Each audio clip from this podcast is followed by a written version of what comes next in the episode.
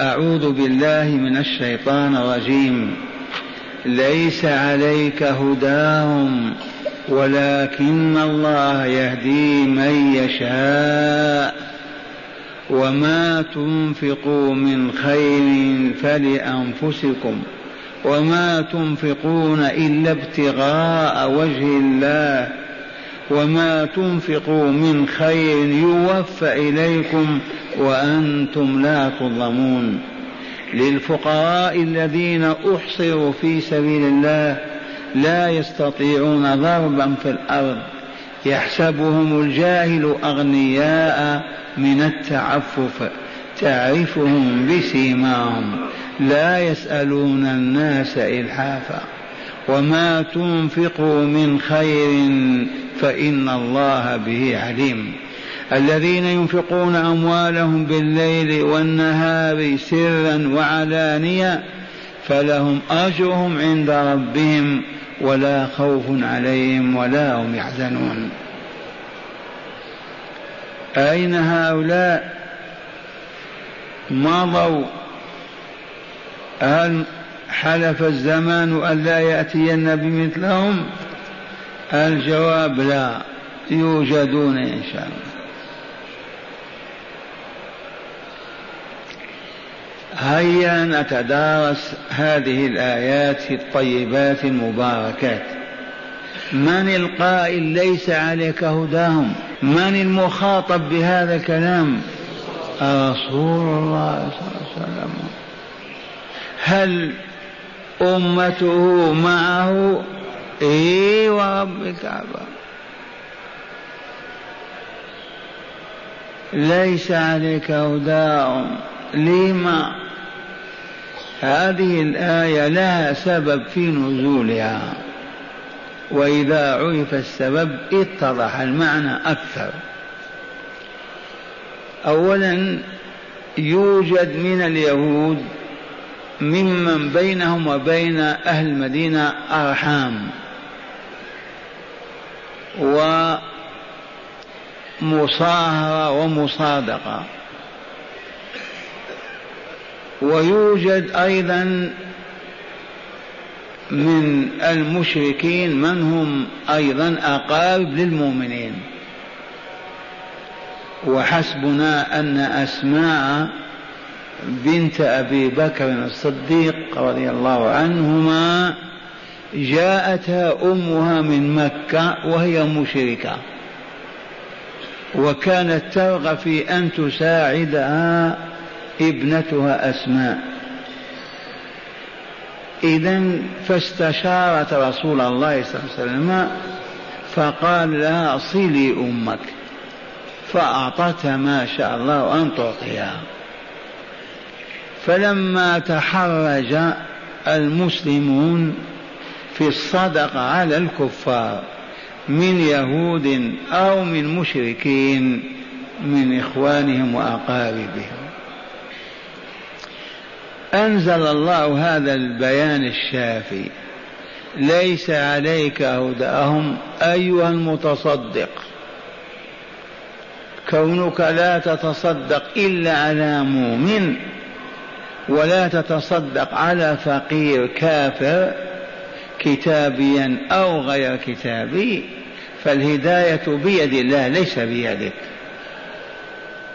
إذا فأذن لنا أن نتصدق على فقراء الكفار الذين يسكنون معنا ونشاهد فقرهم وحاجتهم ونحن في غنى.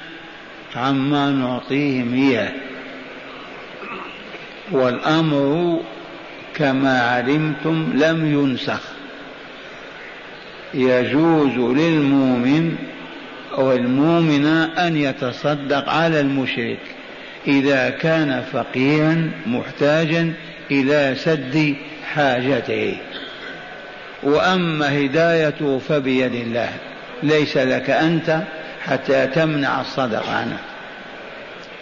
هذا أضيف إليه أن الصدقة التي يجوز التصدق بها على الكافرين هي صدقة التطوع.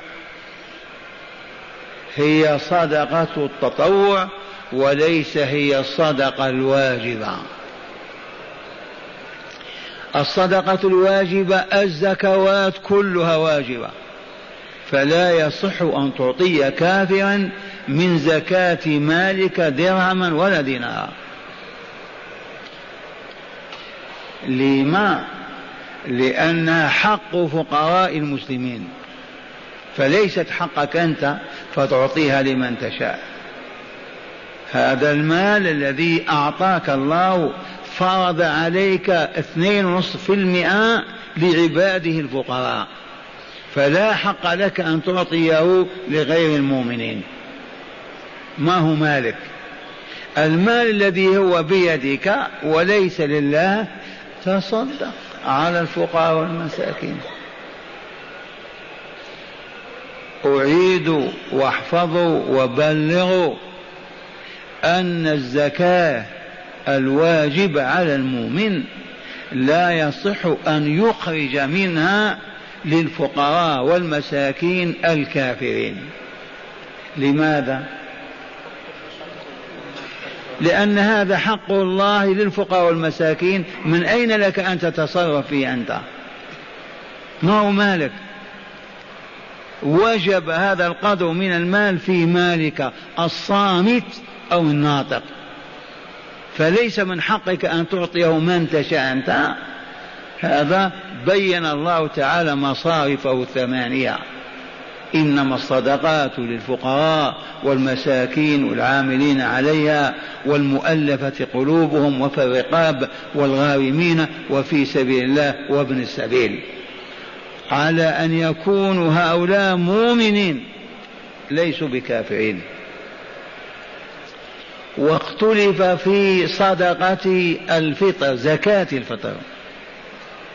فمن رأى أنها فرض واجبة منع أن تعطى لفقراء اليهود والنصارى والكافرين. ومن رأى أنها ليست بفرض كأبي حنيفة يقول يجوز أن تعطى لفقراء أهل الكتاب وغيرهم. وحديث ابن عمر في الموطأ فرض رسول الله صلى الله عليه وسلم زكاة الفطر صاعا من تمر أو صاعا من شعير. الحديث كلمة فرض هذه توقف الإنسان عند حده.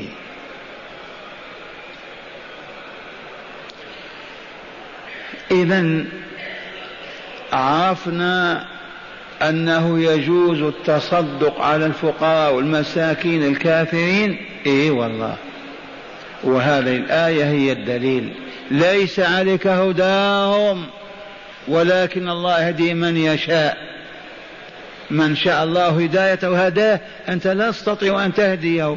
كأن تقول له اسمع إن تسلم الآن وتدخل في الإسلام أكسوك. أشتري لك بغلة أو سيارة.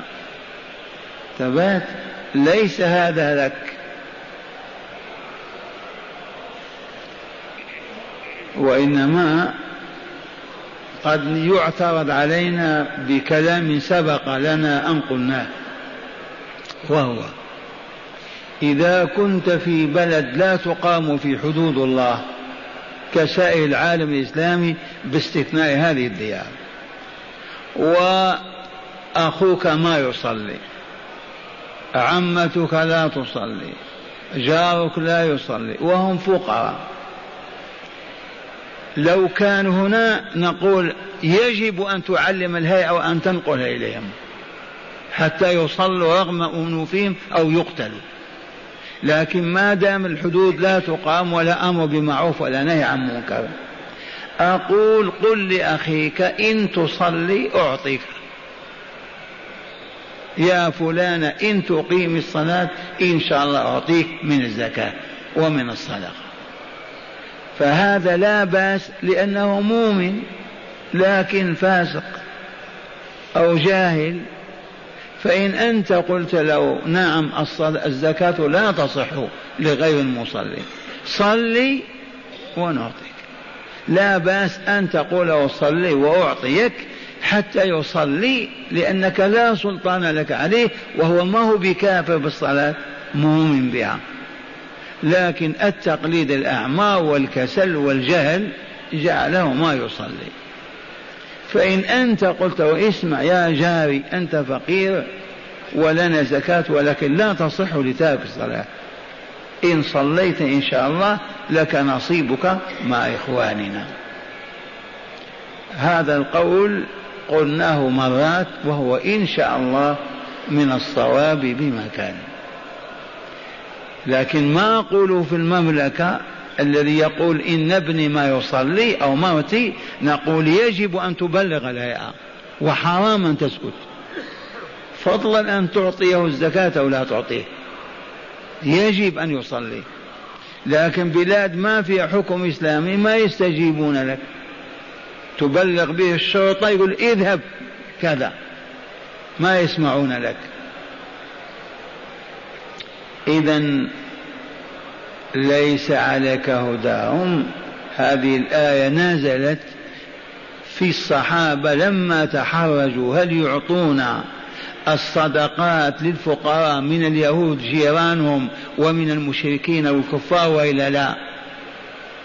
لما تحرجوا أزال الله الحرج والضيق في القضية وأذن لهم وقال ليس عليك هداهم. ولكن الله يهدي من يشاء. من هم الذين يشاء الله هدايتهم؟ دائما أنبه إلى أن الذي يرغب في الهداية ويطلبها ويطرح بين يدي الله ويبكي بين يسأله لا يحرمه الله الهداية. الذي يقرع باب الله ربي تب علي. ربي ارحمني ربي اهديني هذا الذي يهديه الله. أما المعرض الذي يعطي دبره ولا يلتفت إلى الله ولا يسأله ولا يرغب في الهداية لن يهتدي. هذا البيان نافع بإذن الله. فالذي يقبل على الله ويسأل الهداية ويطلبها سلمان الفارسي تنقل كذا سنة يبحث عن الدين الإسلامي من فارس إلى الشام إلى إلى حتى وصل المدينة. وانتظر قدوم رسول الله صلى الله عليه وسلم من مكة فأسلم.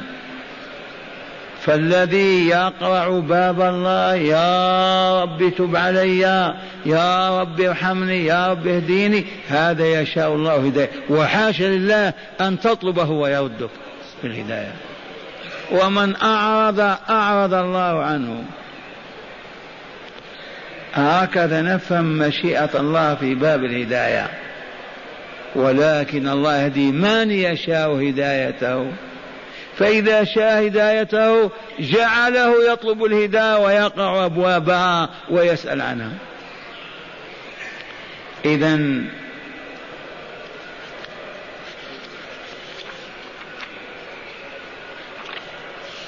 ليس عليك هداهم ولكن الله يهدي من يشاء. وما تنفقوا من خير فلأنفسكم. هذه فاصلة أخرى. أنت لما تعطي الفقير يهودي أو كافر أو كذا ما أعطيت أعطيت لنفسك. افهم هذا. وما تنفقوا من خير مطلق خير ما ولا طعام ولا شراب وإلا فلأنفسكم. أنتم الذين تستفيدونه وتدخرونه ويسجل لكم عند الله وتحاسبون به وتجزون لا تفهم أنك إذا أعطيت لكافر ما أعطي ما تثاب عليه. لا. ثوابك وافي وكامل. أنت ما أعطيت إلا لنفسك. هذا الواقع. وما تنفقوا من خير فلأنفسكم. عرفتم أنك إذا تصدقت على فقير ومسكين لا تفهم أنه الذي انتفع. أنت الذي انتفعت.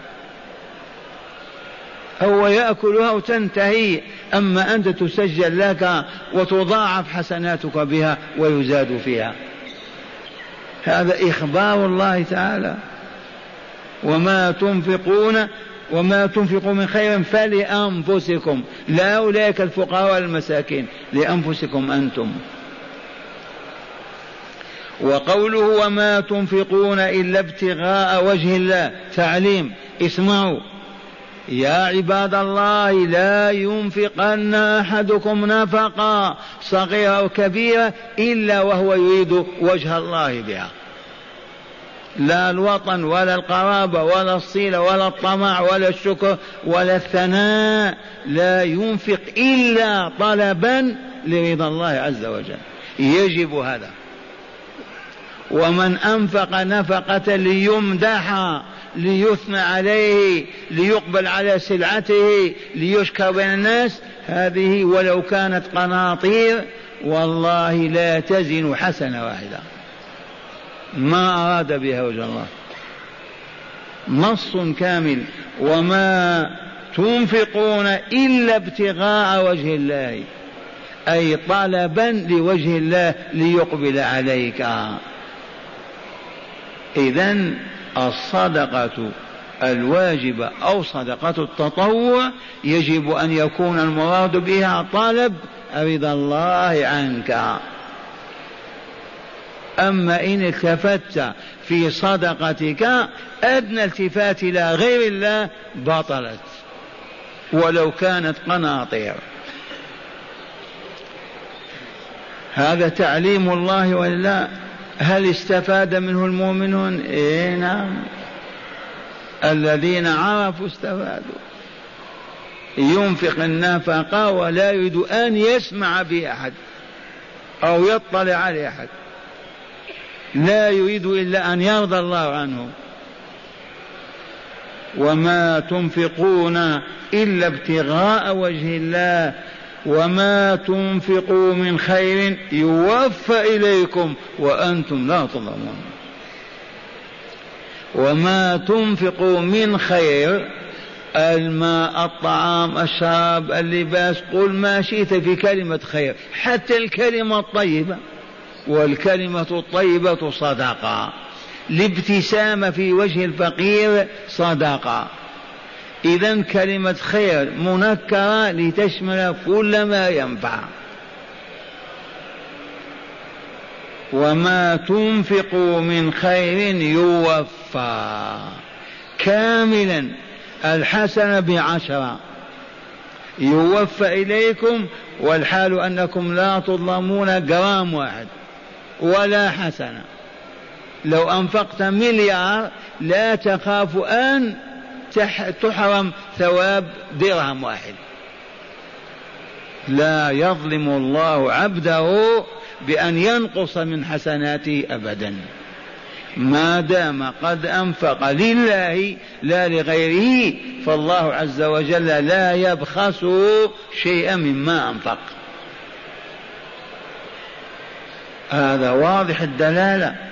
وما تنفقوا من خير يوفى إليكم والحال أنكم لا تظلمون بنقص حسنة ولا بزيادة سيئة. عدالة الله عز وجل اقتضت هذا لا تفهم أنه يزاد عليك حسنة يزاد عليك سيئة ما فعلتها. أو ينقص من حسناتك حسنة وأنت ما تريد نقصانها. لأن الله حرم الظلم على نفسه. يا عبادي إني حرمت الظلم على نفسي وحرمته على عبادي فلا تظالموا. الآية الأولى هذا ما حملته من النور.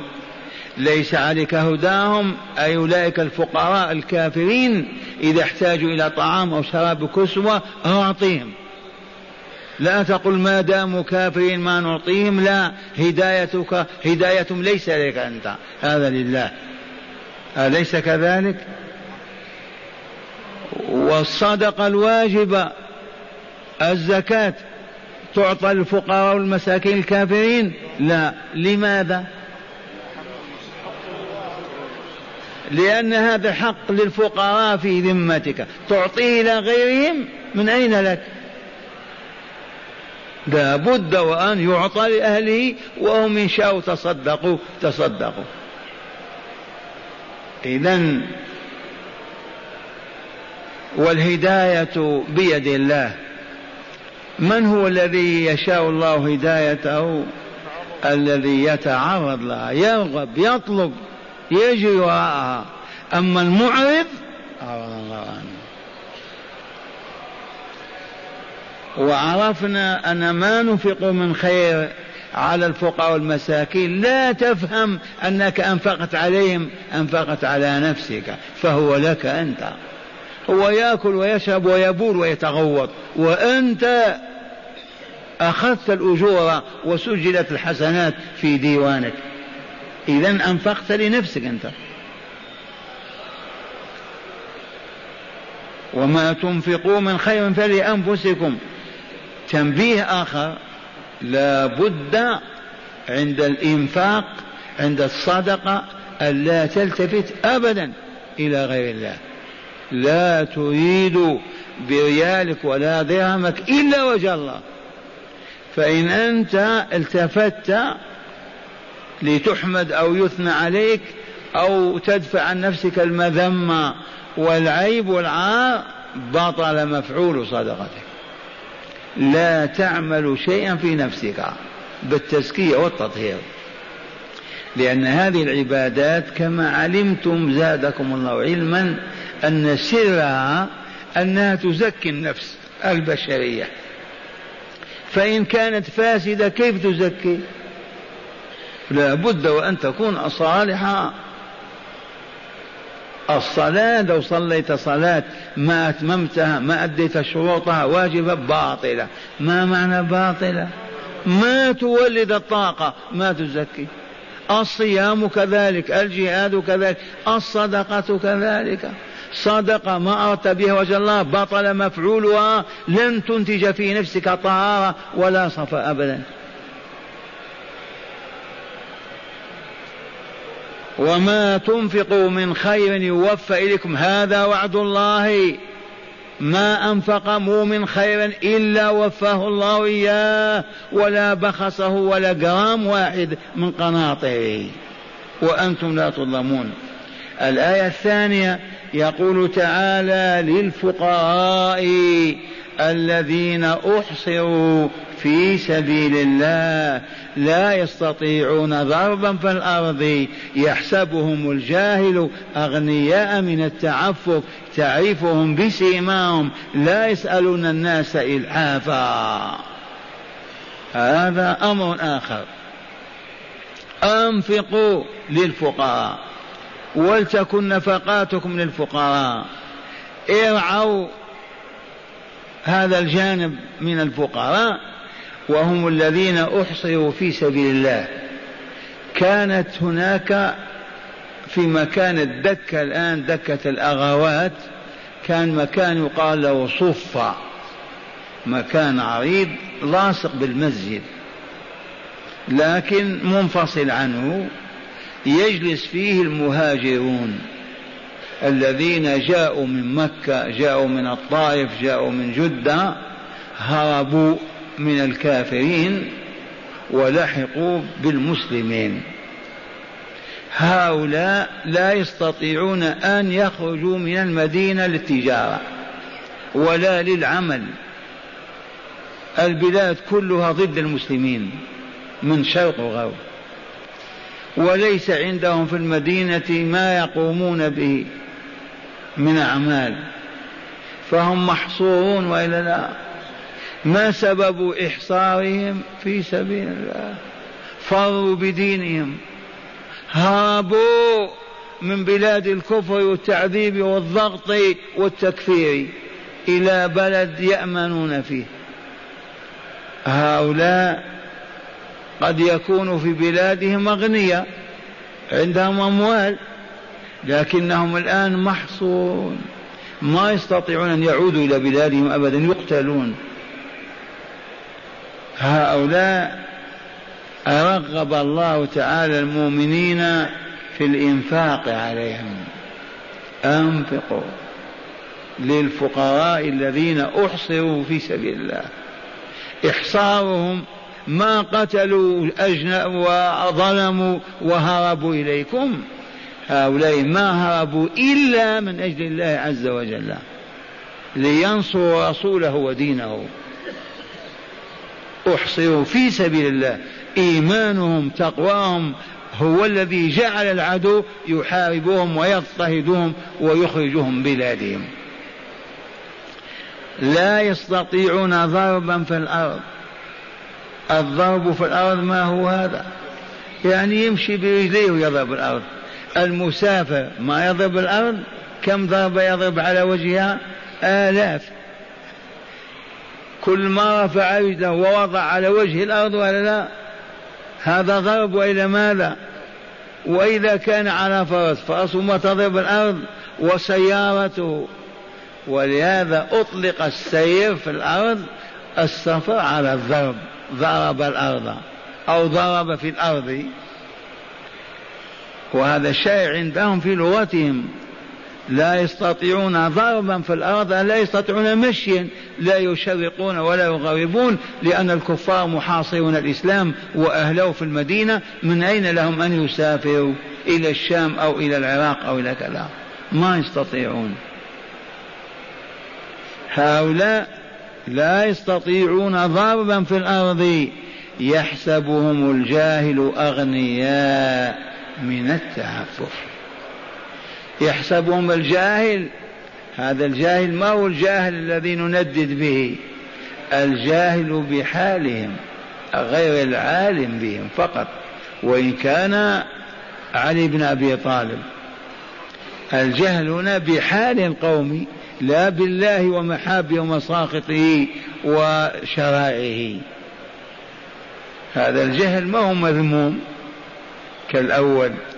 يحسبهم الجاهل أغنياء بسبب التعفف. لا يسألون لا يتعرضون لك لا تفهم منهم أنهم يطلبون أبدا. لا يسألون الناس إلحافا ولا غير إلحاف فضلا عن الإلحاف. ما هو الإلحاف هذا؟ الإلحاف مأخوذ من اللحاف. تعرفون اللحاف؟ سألوا أمهاتكم. التي تتلحف به ويحيط بجسمها. فهذا الملحف والعياذ بالله يسألك من هنا ويجي من وراءك. يأتيك عن يمينك يأتيك عن شمالك. يا عم ألحف وإلا لا؟ أصبح كاللحاف يدور بك من كل جنباتك. عجب هذا القرآن. لا إله إلا الله. لا يسألون الناس إلحافا ولا إلحاحا ولا إحفاء. الإلحاح معروف يلح عليه من فضلك أعطينا كذا كذا. هذا الإلحاح. والإحفاء أكثر يتعبك. فلا إلحاح ولا ولا إلحاف ولا إحفاء. لا يسألون الناس ملحين ولا ملحفين ولا محفين ولا غير ذلك. فقد يمضي عليه اليوم والليلة ما أكل ولا شرب ولا يقول أعطني. لكمالاتهم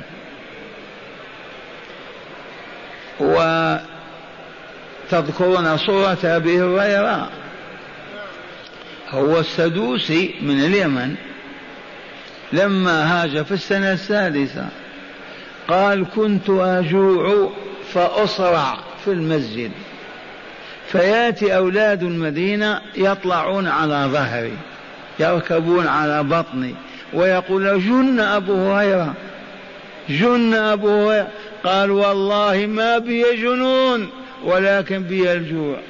ما نستطيع نمشي قال ومر ماذا نصنع؟ مر بأبو بكر. يا أبا بكر ما معنى قوله تعالى كذا وكذا؟ هو ما سأله فقط لعله يقول تعال للبيت عندنا. ما التفت إليه أبو بكر. جاء عمر يا عمر ما المراد من كذا وكذا؟ قال والله ما أريد أن أعرف. فقط لألفت نظرهم إلي ما التفت إليه. جاء أبو القاسم صلى الله عليه وسلم. ما إن نظر إليه وتفرس فيه الحالة عرفه بسيماه. قال أبو هريرة امشي ورائي. قال فمشيت وراءه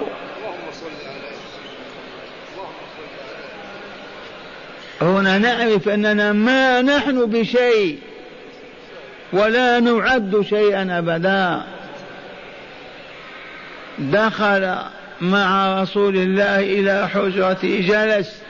دخل رسول هل عندكم شيء؟ قالوا أهدانا فلان لبن.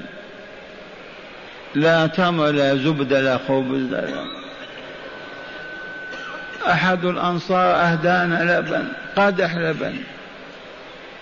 أين هو؟ هاتوا. أبا هريرة اخرج ادعو أهل الصفة. إيه. ماذا نشرب الآن؟ كانوا ثلاثين واحدا. ناولهم. أبا هريرة يعطيه القدح. سم الله وأشرب. يشرب يشرب أعطيه الثاني. سم الله وأشرب. ثلاثين واحد. قال قلت في نفسي والله ما يبقى لي شيء. كيف؟ ثم قال أباه إيش شرب قال شربت شربت شربت تضرعت تضرعت فقلت لم يبق له مجال يا رسول الله.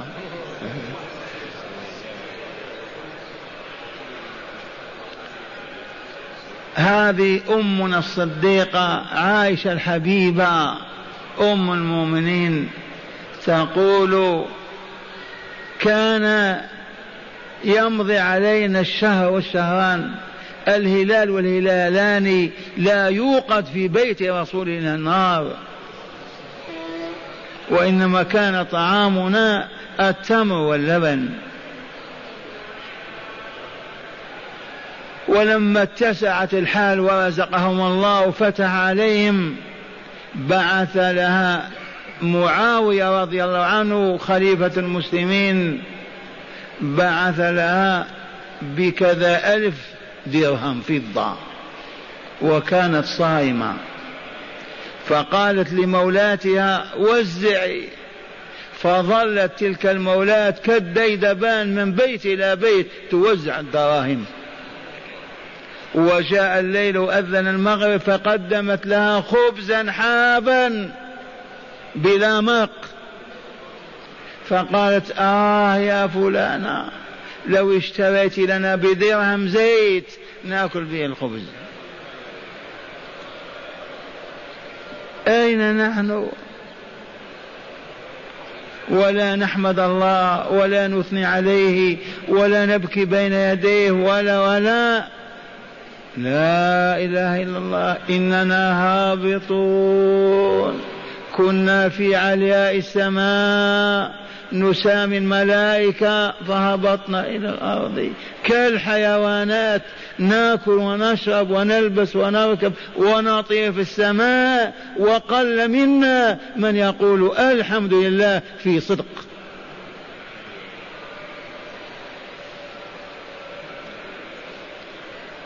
ونسرق ونفجر وناكل الربا ونكذب ونغش ونخدع ونمنع الحقوق ونمنع حتى الزكاة.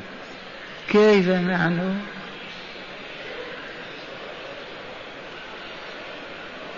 وهؤلاء المحاصرون في سبيل الله لا يستطيعون ضربا في الأرض يحسبهم الجاهل أغنياء من التعفف تعرفهم أيها السامع بسيماهم والسيما العلامة. قال تعالى في أصحاب رسوله صلى الله عليه وسلم سيماهم في وجوههم من أثر السجود. ذلك مثلهم في التوراة. لو تفتح التوراة صفحة بعد أخرى والله لوجدت هذا الوصف لأتباع محمد صلى الله عليه وسلم. أما في الإنجيل لو تقرأ الإنجيل الصحيح إنجيل لوقا لوجدت هذا الوصف بالحرف الواحد ومثل في الإنجيل كزرع أخرج شطأه فآزر فاستغلظ فاستوى على سوقه يعجب الزراع.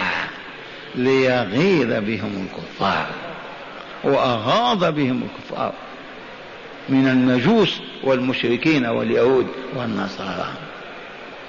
سيماهم من السيما إن كنت من ذوي البصائر إذا نظرت إلى أخيك وهو جائع أو عطشان أو كذا تستطيع تتفرس به ذلك.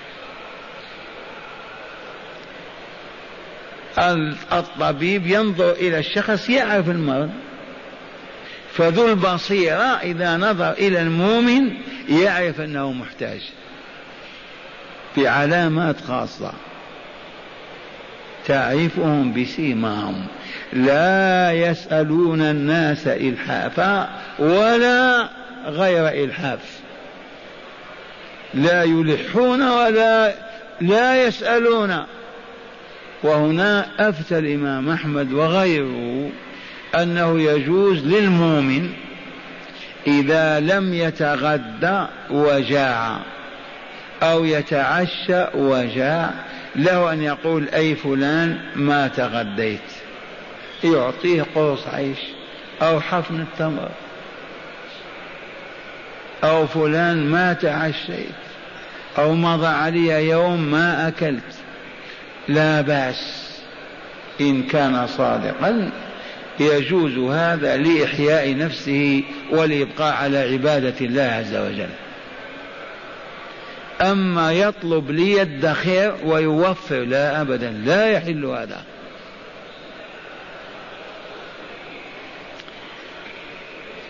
قال وما تنفقوا من خير فإن الله به عليم. عليم أيما نفقة تنفقها لا تفهم أنها تخفى عن الله وما يجزيك بها ولا يثيبك عليها لا أبدا. والله ما يخفى عليه درهم واحد تنفقه. في الليل أو في النهار في الجحدة في العلانية لا تفهم أنك إذا ما أعلنت نفقتك لا يعرفها الله. طمأننا أننا ما نفعل من خير فهو تعالى به عليم أفضل من عالم ويجزي به أوفى الجزاء وأوفاه إذ قال يوفى إليكم وأنتم لا تظلمون.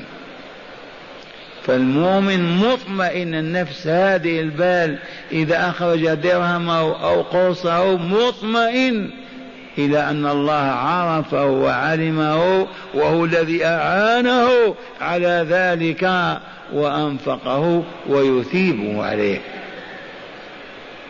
سبحان الله. هذا القرآن إذا لم ندرس هذه الدراسة في العالم الإسلامي ونعيش عليه نكمل والله ما نكمل. طريق كمالنا أغلقناه وانصرفنا عنه. كيف شخص عاش أربعين سنة خمسين سنة ما سمع هذا الكلام؟ كيف يتعلم؟ كيف يكون وفيا طاهرا نقيا؟ يحسن إذا أعطى ويحسن إذا أخذ؟ مستحيل. هيا نتعلم كم ليلة ما بكينا. هيا بنا نتعلم. يا شيخ مدارسنا الآن بالملايين. أصغر بلد فيه الجامعات والمدارس. إيه التعليم هذا تنادي به أنت؟ أين آثار ذلك العلم؟ أين مظاهره؟ في الآداب والأخلاق في العدل والرحمة في الصدق والوفاء في الطهر والصفاء. أين آثار ذلك العلم؟ وجوده كعدمه لما؟ لأنه ما أريد به وجه الله. ما أريد به وجه الله. فلن يثمر. ما يكون لله. أريد به الدنيا والحياة الدنيا. حتى البنت تعلمي يا بنت لمستقبلك. هذه بنت مستقبلها مضمون بإذن الله. ما دامت في حجر أبيها هو الكفيل. زوجها زوجه هو الكفيل الضامن. ولدت أولادها الضامنون. أي مستقبل يا بابا؟ يبعث بها تتعلم كيف تعبد الله كيف تستحي كيف تطيع زوجها كيف تربي أولادها. لا للمستقبل. الوظيفة وزاحم النساء الرجال في الوظيفة. انتبهتم؟ لا إله إلا الله. ماذا أصابنا؟ الجهل هيا بنا نزيل هذا الجهل. نحتاج إلى مليارات الدولارات نحتاج لا لا لا, لا والله ولا ريال واحد. نؤمن ونحقق إيماننا. كيف الطريق؟ اسمعوا كتبنا هذا وعلمناه وصحنا فيه وضحكوا عنا وسخروا منا واستهزأوا بنا وحسبنا الله ولا نترك هذا. ما هو الطريق إلى أن يتعلم المسلمون؟ ليكملوا ويسعدوا يطيب ويطهو. تتحقق ولاية الله لهم. ينتفي من بينهم الأمراض الحسد والغل والغش والكفر والبدع والضلال. الطريق نقتدي باليهود والنصارى. لا الطريق إذا دقت الساعة السادسة مساء. إذا دقت الساعة السادسة مساء أي مالت الشمس إلى الغروب. نوقف العمل. كاليهود والنصارى.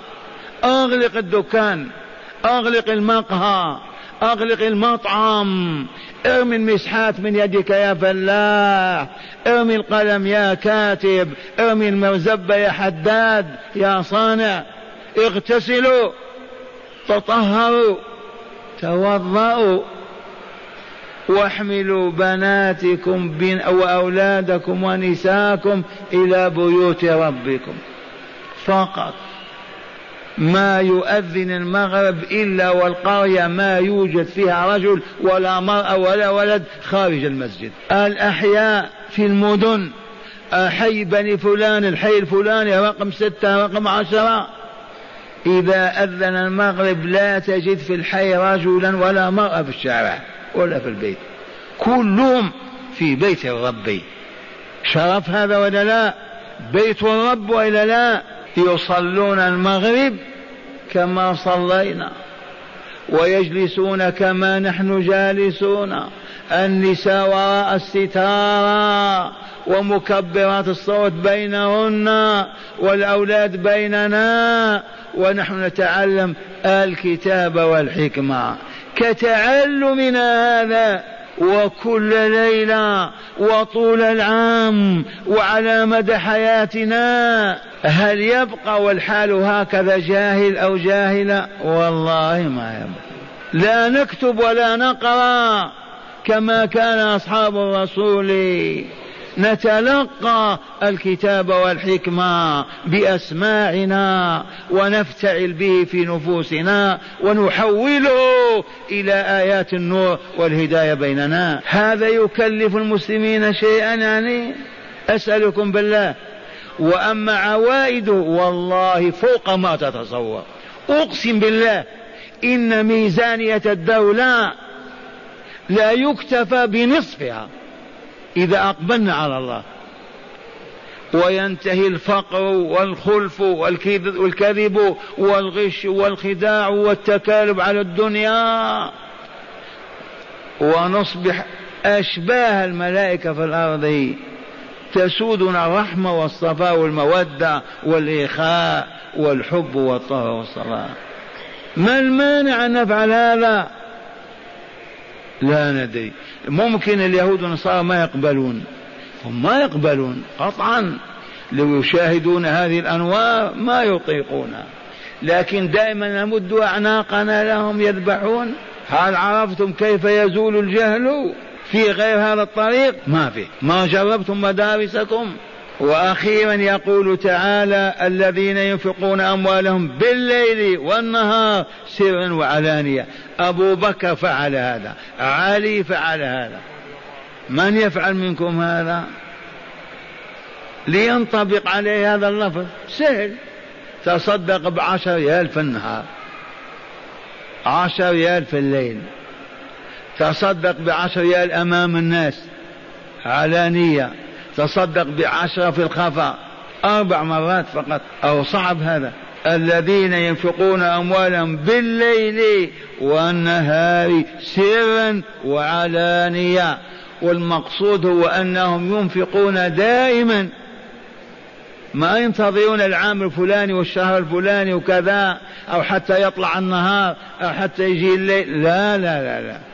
هذه حالهم بالليل والنهار سرا وعلانية حسب الحاجة. هؤلاء يقول تعالى فلهم أجرهم عند ربهم ولا خوف عليهم ولا هم يحزنون. نفى الخوف عنهم في الدنيا وفي البرزخ وفي الآخرة ونفى الحزن عنهم. والله كذلك. أهل هذا الإيمان وهذا الطهر يحزنون؟ هل كان أبو حزين والله ما كان حازن. أبدا. جاء يتألم وقلبه منفتح وهو ينظر رحمة الله. هذا وعد الله. الذين ينفقون أموالهم بالليل والنهار سرا وعلانية على من ينفقونها على الفقراء والمساكين كافرين ومؤمنين. فلهم أجرهم عند ربهم ولا خوف عليهم ولا هم يحزنون. والله لا يخافون كما يخاف غيرهم ولا يحزنون كما يحزن غيرهم. لصلتهم بالله وولايتهم المتأكدة لله فهم في ذلك دائما مطمئنون. لا يخافون ولا يحزنون عندما يخاف غيرهم يحزن.